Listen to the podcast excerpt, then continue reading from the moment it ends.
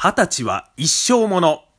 どうも、桂ゆきしかです。ということで、本日第20回目を迎えましたはい。ありがとうございます。なんだかんだとね、20回目でございますよね。もう、1日1回、まあ毎日ですから、まあ20日間ですかね、えー、この期間にやってまいりました。で、第10回記念の時はですね、私の同期の桂玄太というのをゲストに呼びましたけども、20回目はゲストを呼ぼうかどうかなと迷ったんですけどもね、えー、うんやっぱり先輩とかはね、別にその、これお金が出てるわけでも自分で勝手にこうやって録音してやってるだけなので、なんか、ちょっとね、申し訳ないかなというので、ね、お呼びしてません。はい。でですね、またですね、こう、顔を合わせる機会とかね、あの、話し家同士であったらですね、その時にまたちょっと、こう、会話の中で、えーお誘いできたら、出てもらえたらいいかなと思っております。で、何よりもまあね、気楽にね、やっていけたらと思ってます。これはね、本当に自分の日記的な、あの、感じで、気楽に喋っていける場にしたら、ええかなと思いますので、これからもですね、ゆきしかラジオ、あの、気楽に続けていきますので、まあ、お付き合い願えたら、えー、何よりであると思っております。それでは、ゆきしかラジオ、スタートです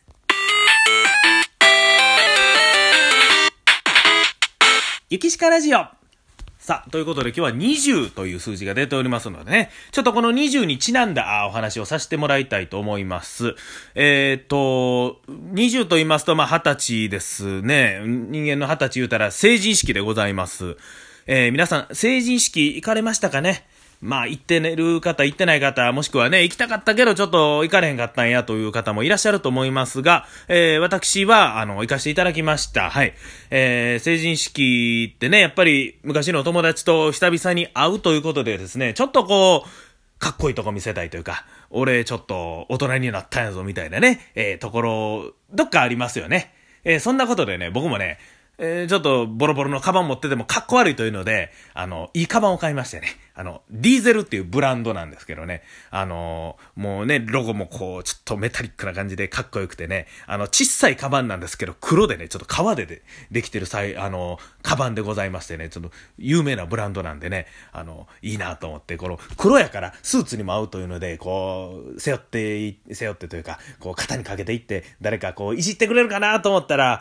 誰もいじってくれへんというね。まあまあそういうことでしたけどもね。まあまあ、あの楽しくね、過ごして、で、二次会というか、あの幹事するやつがおって、で、そこで居酒屋でね、ちょっと集まって、えー、みんなワイワイやろうという、そういうのをね、えー、やってくれたやつがおりまして、で、そこでね、えー初めてお酒なんかも飲みまして、で、あの、ビンゴ大会があったんですね。で、そのビンゴ大会で私当たったのが、あのーもう両手いっぱいぐらいはいかんかな。うん、5、60センチぐらい、かなりでかい、なんか、中古っぽい船の模型みたいなものだったんですよ。僕あの、西宮から来てるんですよ。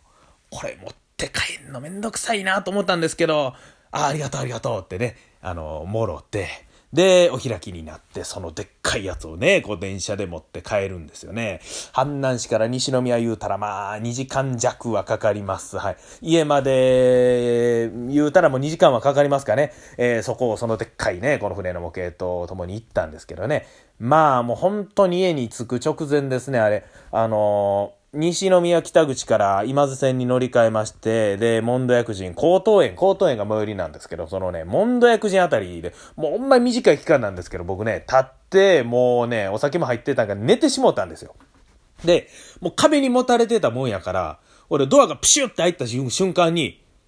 カバンがね、挟まれてしもたんですよ。うわ、どないしようと思って、これ新品のカバンやのにと思ったんですけども、ここは冷静にと思って、このカバンね、また扉が開いたけど閉まった時に、こう、ブリンとこう、出てくるやろうと思ったんで、もうほっといたんですよ。ほっとこうと思ったら、横のおっちゃんがね、なんか親切心か知らんけど、お、兄ちゃん大丈夫か？言うて、ガッと引っ張ってくれた瞬間に、ビリビリビリビリ。その後はですね、この、破れた、あの、ディゼルのお気に入りだったあの、カバンと、えっと、もう、ど、どないせいっていうねんっていうぐらいでっかい、あの、ね、船の模型を持って、1月の寒空の下、下宿へ帰っていったという、そんな成人式の思い出でした。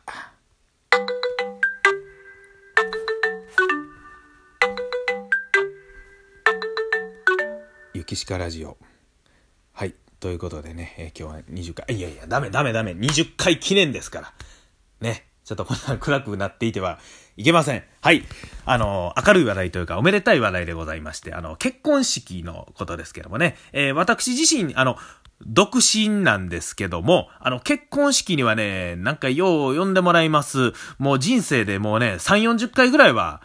行ってるんちゃうかなってぐらい行ってますね。うーん、なんかありがたいことに、僕一通り経験させてもらってますね。あの、司会も二次会でやらしてもろたことありますし、あの、漢字も、あの、やらしてもろたことあります。それであの、乾杯の発声っていうのもやらしてもろたことありますし、あと、ベストマン、あの、立証人っていうんですかね、横でこうなんか、あの、新郎の、この指輪持ってみたいな役もやらしてもらいましたしね、もう、で、一番呼んでもらう理由というのは多分余興やと思います。はい。余興だけで呼ばれたっていう結婚式もあります。僕が、あの、正式に呼ばれてないのに余興メンバーに引き込まれて、で、なんか、もう途中から、ああ、もうご飯も食べていっていいよ、みたいな。そんな結婚式もね、えー、何度かありました。そんな場合って大概ね、あの、あの、新郎新婦、そこまで仲良くなかったかなっていう、あ、なんか何回か喋りましたかなぐらいの同級生やったりして、結構ね、あの、誰も知らんっていうアウェイ感を味わいながら、あ参列させてもらったこともありますけども、ありがたいことでね、まあ入門してからは、あの、落語であったりとか、バイオリンを弾かせてもらったりとか、まあそんなことがありましたけども、入門前は、一番多かったのが、組体操ですね。はい。で、組体操というのも、あの、野球部限定です。僕元野球部やったんで、その野球部で集まって野球部の余興、結婚式余興って言ったら絶対組体操なんです。ね。で、組体操なんですけど、僕は組体操とかそういうの多分に、もうね、めちゃくちゃ苦手です。苦手なのでどうするかというと、あの、笛を吹く役です。こう、ピッてね。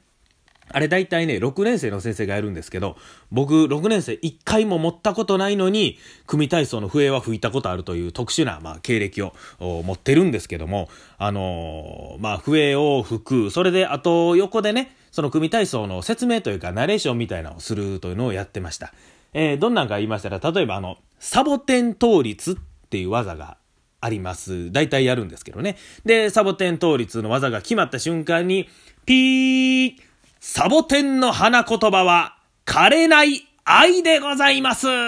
拍手みたいな感じで、煽るとか。まあ、そんなことを、ようやっておりました。はい。やっておりましたというか、今でもですね、もうほんま、あの、野球部が結婚したら、あの、余興、イコールもう組体、もう伝統行事みたいになってます。これね、しかも、